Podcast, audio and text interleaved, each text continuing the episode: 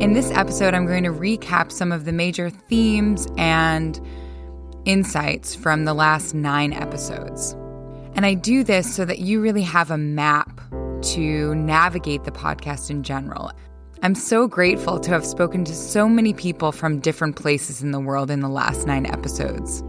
People living in the US, in the UK, in Sweden, and in the Netherlands. I spoke to a serial entrepreneur, a world famous thought leader, a psychology researcher, an education leader, and a well being and DEI advocate. In addition to these interview episodes, I also included four solo episodes that start to dive deeper into the philosophy behind Breakdown Wake Up and give you specific tools that you can use to deepen your own understanding of the wisdom behind your distress. Breakdown Wake Up is about discovering the groundbreaking wisdom within our most challenging life stories. I'm Meg Matier, a psychology nerd turned business consultant and entrepreneur. Join me to hear from leaders about when things in their lives were breaking down and to listen for the wisdom waking up. Along the way, we'll explore fresh perspectives like how distress is a driver of success, not a barrier to it, how our personal and professional lives are inherently connected and how our individual experiences can help solve broader societal challenges.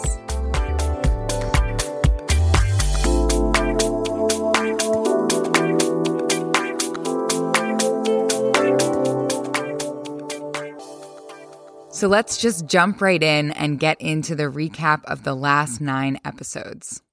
Okay, so I think it's pretty clear to see that the last nine episodes were really about activism being inspired from our distress. And this is where we really connect this philosophy of distress being wisdom that wakes us up, that goes from the individual, the personal wake up to a collective shift. So, for example, in episode 22, I speak with Suzanne Noble, and she speaks about an experience being a serial entrepreneur and going into the tech space as an older woman and noticing that there is a lot of age discrimination around her being an older woman in this space. And so, from that observation and that frustration, she actually develops a business that is specifically designed to help teach the older generation the senior generation how to build a business. Incredible, right? She's taking her own distress and then she's turning it into tools to not only transform her life, but to support the lives of other people. We see the same thing happen with Vivian Acquah's story in episode 23. So, Vivian started her career in a very sort of typical corporate um, consulting space. And in her work environment, she experienced racism as well as pregnancy discrimination. And she felt really this toxicity in her work environment in a few places. And her own personal distress not only fueled this leave taking of that toxic workplace, but it also started a business that she now runs to support both well being and diversity, equity, and inclusion in the workplace. So again, she's taken that personal experience of distress and she's turned it into a project. In episode 29, I speak with Miriam Freed, and Miriam worked most of her early career in leadership positions in education. What Miriam, what happened with Miriam was that her distress was a signal that the system that she was working within wasn't reflecting her own philosophy. You see, she thought that trauma and understanding trauma and the emotional space was absolutely necessary to support students who, especially who are growing up in sort of under resourced communities. And when Miriam entered into those school districts ready with her ideas and her creativity to bring that emotional space into the learning space in order to help students learn better, she became completely jaded and she felt like there wasn't even space to have conversation around bringing some of these topics to shift the education system. So she left and now she works as a coach and a consultant to support other activists who are changing the education system. We hear a similar frustration and a waking up of the limitations of the system that we are operating in in episode 30 when Nora Bateson shares her story. When she had her own personal experience of separation from her daughter while she was living abroad, Nora became much more attuned to the lack of the governmental and immigration system's ability to hold complexity in these really life changing situations. And Nora Bateson works as a complexity thinker. She's a, she's constantly thinking about how we can better design systems to understand and digest complexity. And so this personal experience of distress even more fueled this passion and this dedication to the work that she's been doing. And then you also have maverick leaders who are completely reframing and reintroducing a new story about their own experiences. Sam Swedinsky, for example, in episode 27, tells the story about how his own experience of bipolar disorder and dissociation was not only really difficult, but also clued him into deeper themes that were going on in his family system and in his early life. And these became sort of coping mechanisms that he could be able to survive and thrive in situations that were completely out of control. And I think many of us have this experience when we experience distress, it's this reaction to something much, much deeper. And so, Sam, after having had this uh, diagnosis of bipolar disorder, decided to write about his own experience, but also to actually become a researcher and work in the field of bettering our understanding in the psychology space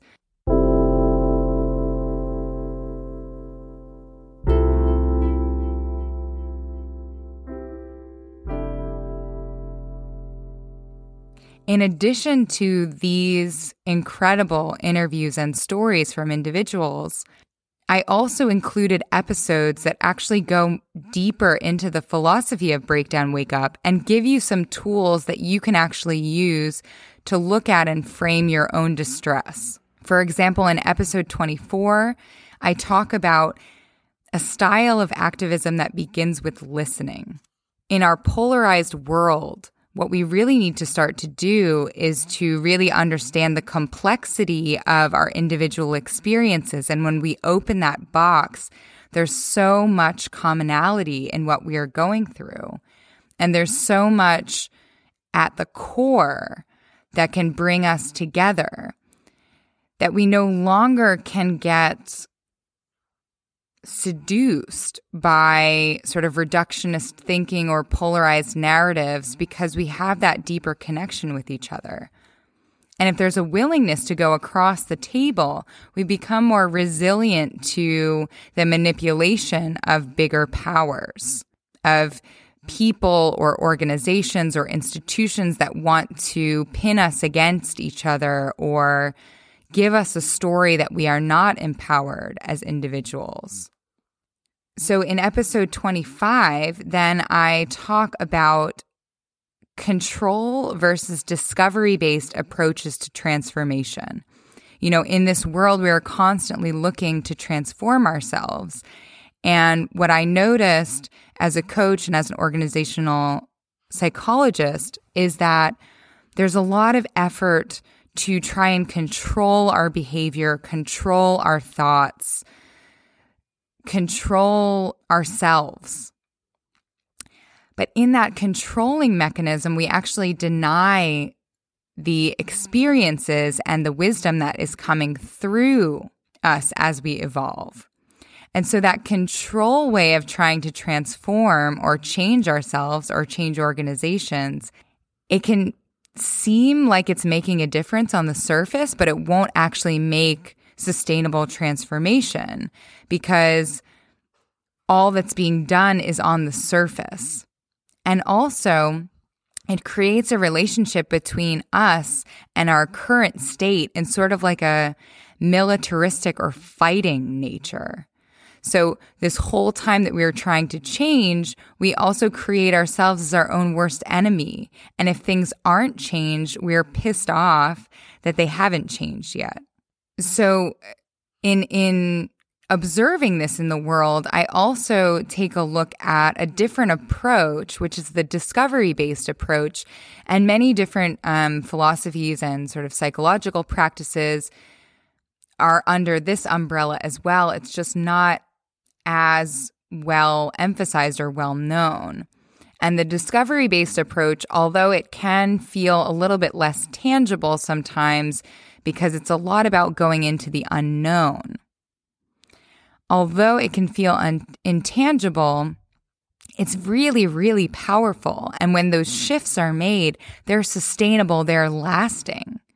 And the other thing that you'll see is that in using the discovery approach, our relationships with ourselves or with the current situation is very compassionate and warm. And that compassion and warmth allows for movement. It's not stuck or fixed in like a control mechanism. And that allows for the energy to go wherever it needs to go, wherever it can most efficiently go, which may not have been something that we had thought about before. And again, the discovery based approach to transformation is what I use as a foundation in my coaching practice, in facilitating groups, in my own life. It's basically now a philosophy that lives within me.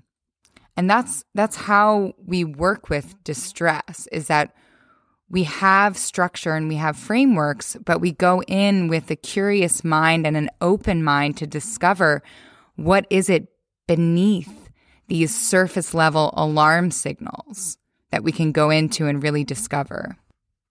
In episode 26, I talk about the five types of wisdom that we can discover from our distress. And again, this can be helpful in trying to map out for yourself what's possible or what's potential when you actually look at your own distress. So if you want to understand what those five types are, just go to episode 26. And then in episode 28, I talk about the latest element of this project, which is the Breaking Down is Wisdom Waking Up group program. We did a pilot back in September, and it was so successful that we're having another group that starts in February. There still are a few spots open, so definitely reach out if you're interested. This program is really all about um, making very practical your own exploration of the wisdom in your distress and doing so in order to get clarity on a particular current situation that you're going through, maybe a current experience of distress, but also to get tools so that every time you experience any sort of distress, you can start to get the wisdom from it. And you can become more compassionate to yourself when you go into those spaces, which allows for more ease of growth and transformation. I have to tell you, when I started using these methods myself, this is when my personal development journey accelerated so much. And then I've noticed again, this is an eight week program, it's online. Um, the participants that participated in the pilot program got so much for themselves and so much more than they even imagine because the program is really holistic. So it not it not only looks at you but also in, at your relationships at the environments that you're in. And so you get to start to make all of these connections to what's really going on in your life.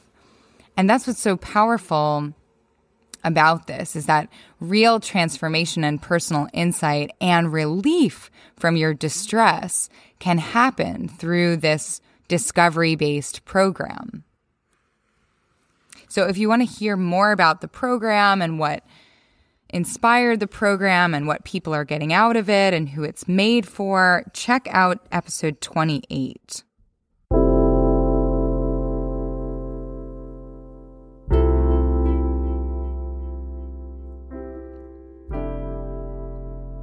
Next week is the final episode of season one of the Breakdown Wake Up podcast. In this episode, you'll hear my reflection on the project in general and get a personal story of how this whole project and podcast even evolved in my own life. Hint, it's is coming from a breakdown and my own distress wisdom continuing to knock at my own door. I'll also in this episode give you another frame that you can use specifically to understand your own distress and how your distress can help wake you up into who you really are and get distance from narratives or beliefs that you've absorbed from society that no longer serve you. So stay tuned for that episode. And don't worry, there will be new content. There will be a new season in the summer of 2021. So stay tuned for that. And if you haven't listened to all of the episodes, check them out. Um, review the last nine, but also go back to the beginning. There's so much rich stories from so many diverse leaders. It's it's so worth diving into these stories and getting the wisdom from these other people and seeing what resonates for you. I've seen a lot of listeners get a lot of resonance and a lot of personal insight from these particular stories. I'll talk to you soon and enjoy. If you like what you just heard, please check out our website at www.breakdownwakeup.com. If you subscribe to our mailing list, you'll get weekly updates about episodes and special events. We also have a growing community of people who are getting excited about this concept and sharing their own thoughts and reactions. Finally, if you're trying to discover the underlying wisdom within your own breakdown and need some help, we've designed special programs to help do just that. Thanks again for listening, and remember when things are breaking down, important wisdom is waking up.